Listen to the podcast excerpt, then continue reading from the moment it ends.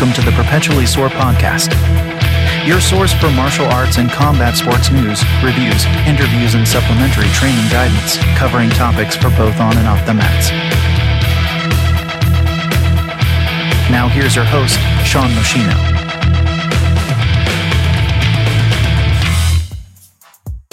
Hey everyone, and welcome to the Perpetually Sore podcast. This is episode 9, which is also part 4 of our series on the 12 week fitness and weight loss reset program. If you haven't listened to parts 1 through 3 yet, I suggest doing that right away because today is all about how I integrate the pieces of those together, and we will also cover some tips and tricks to help with the program and make sure it's as effective as it can be for you.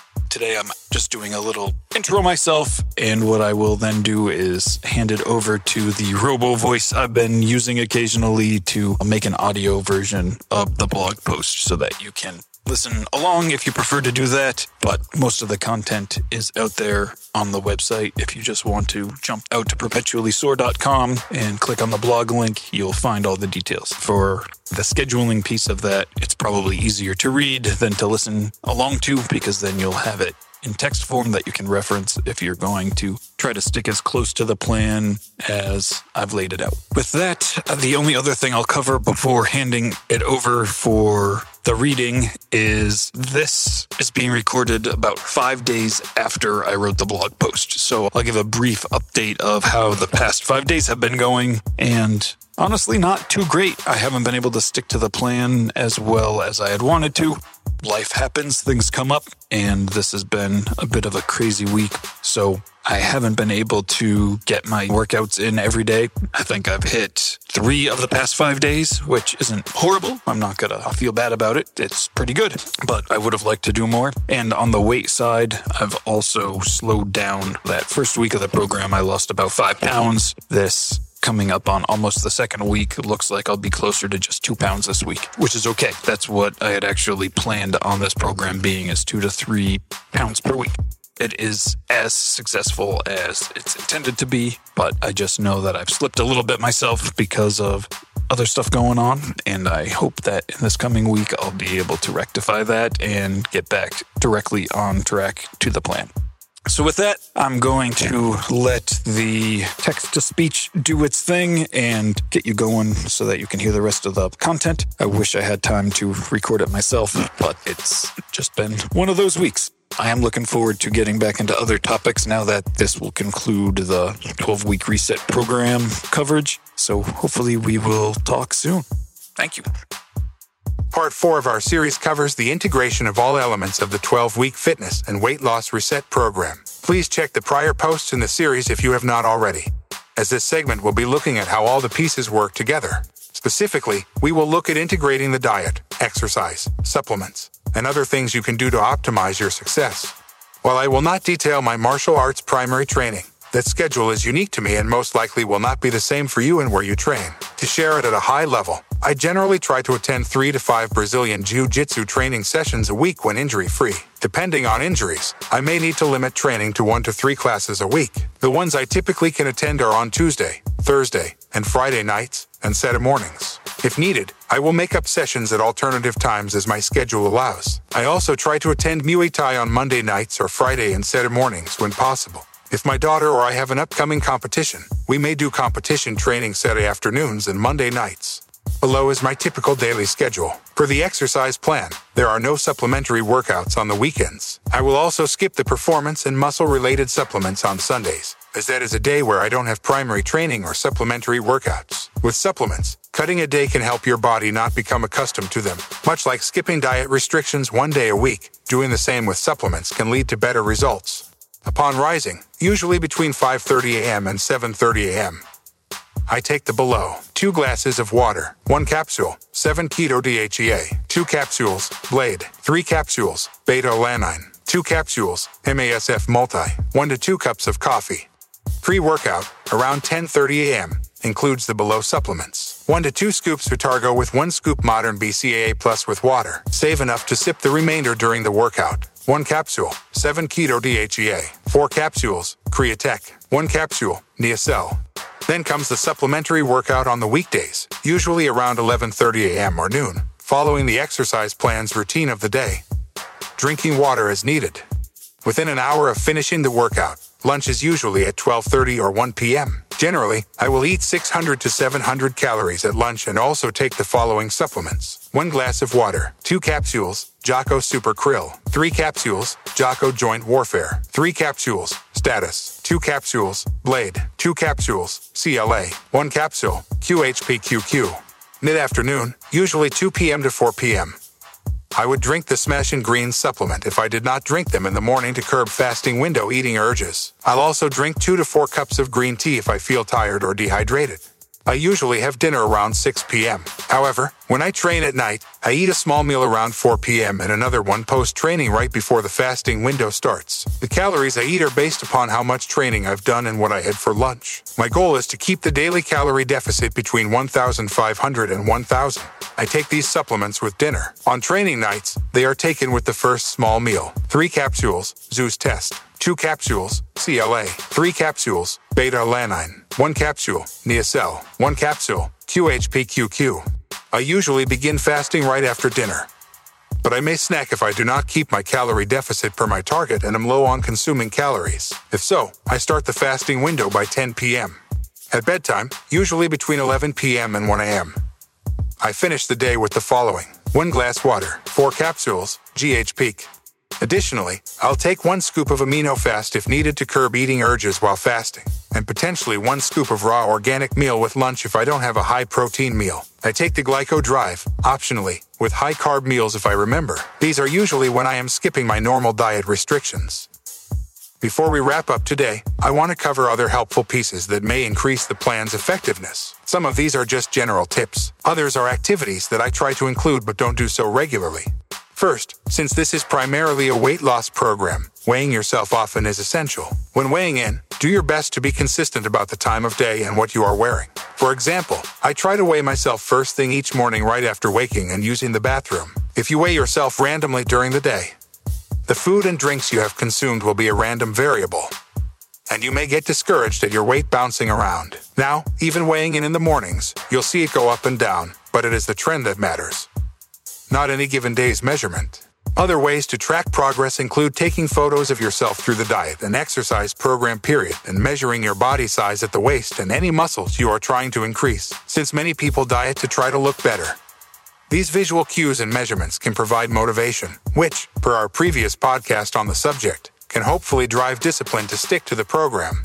The diet trick that I didn't previously cover is that people tend to have very good success introducing a full fasting day every month. This can help break through weight loss plateaus more than the daily 14 or 16 hour fasting window. If you hit a plateau or three or more days without any loss, consider skipping all meals for 24 hours. I suggest sipping on Smashing Greens and Amino Fast, or your choice of similar supplements.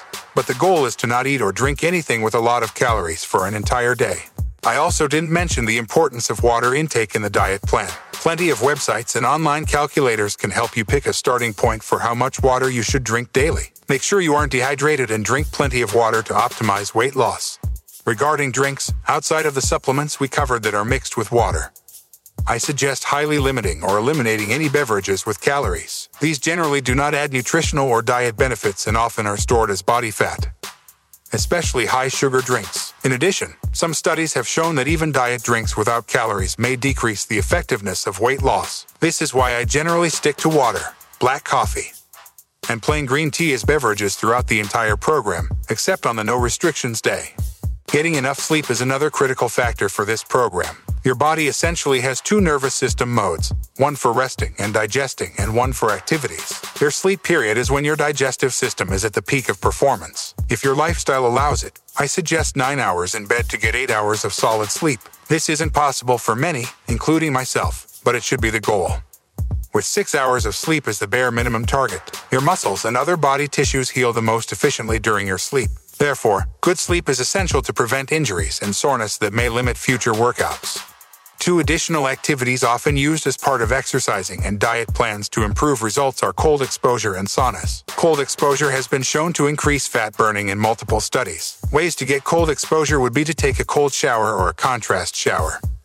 alternating between cold water and hot water. Swimming in cold water or exercising outside in cold climates are also often used. Ice baths can also be an option. It is important to note that cold exposure used in this way is not related to the I in the RICE method we covered on our injury management podcast. This isn't about using cold to reduce inflammation. It is about getting your core body temperature lower, which signals your brain to warm up, speeding up your metabolism and burning fat. On the other end of the heat spectrum, saunas are often used for fighters trying to cut weight for fights. When used in this way, it is generally short term, via sweat and water weight loss that will come back once you rehydrate. However, when used more consistently, rather than just pre-weigh in, saunas can help clear toxins from your system, improve muscle recovery, increase flexibility and mobility, and these all add up to making your training and workout plan more effective and sustainable.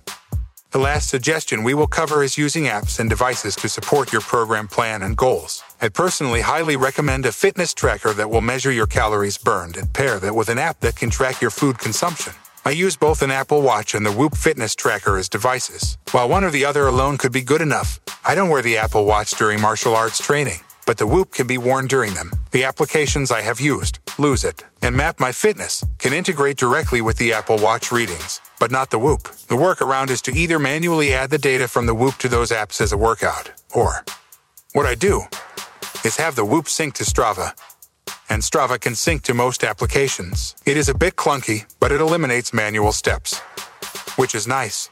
Using a Wi-Fi connected scale can also help. I use a Withings scale which will automatically update my weight in the apps I use every morning after my weight in. I drive most of my tracking from the Lose It app and only need to manually log my calorie intake, which is easy if you have their premium subscription which supports scanning the barcode of the food you are eating. I find this level of calorie and fitness tracking very insightful and helpful to me to hit the correct daily calorie deficit numbers I'm going for. However, some people find such detailed tracking too cumbersome or demotivating.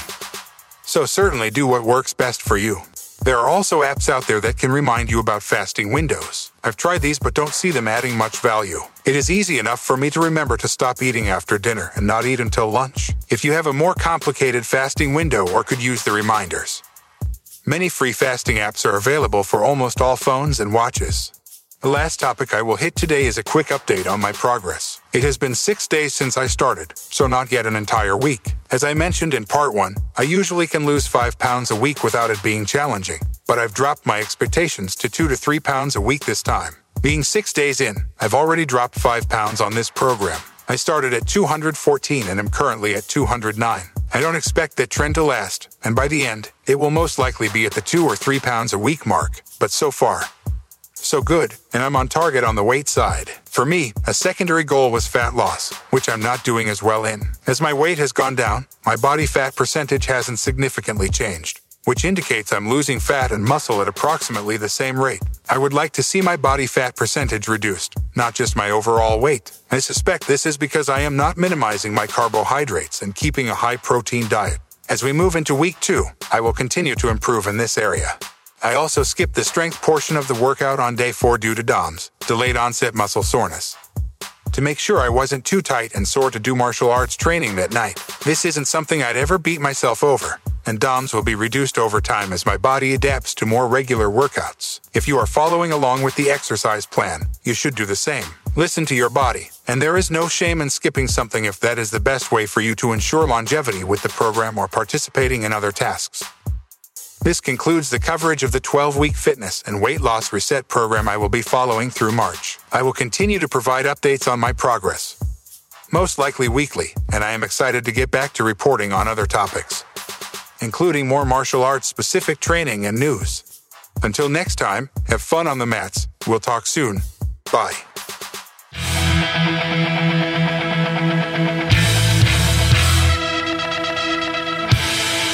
Thank you for listening to the Perpetually Sore podcast. We hope you have enjoyed this episode's topics. Please follow and review our podcast on your listening platform of choice. If you have any suggestions on future topics or comments about the show, you can contact us by visiting perpetuallysore.com or finding us on Instagram at perpetuallysore247.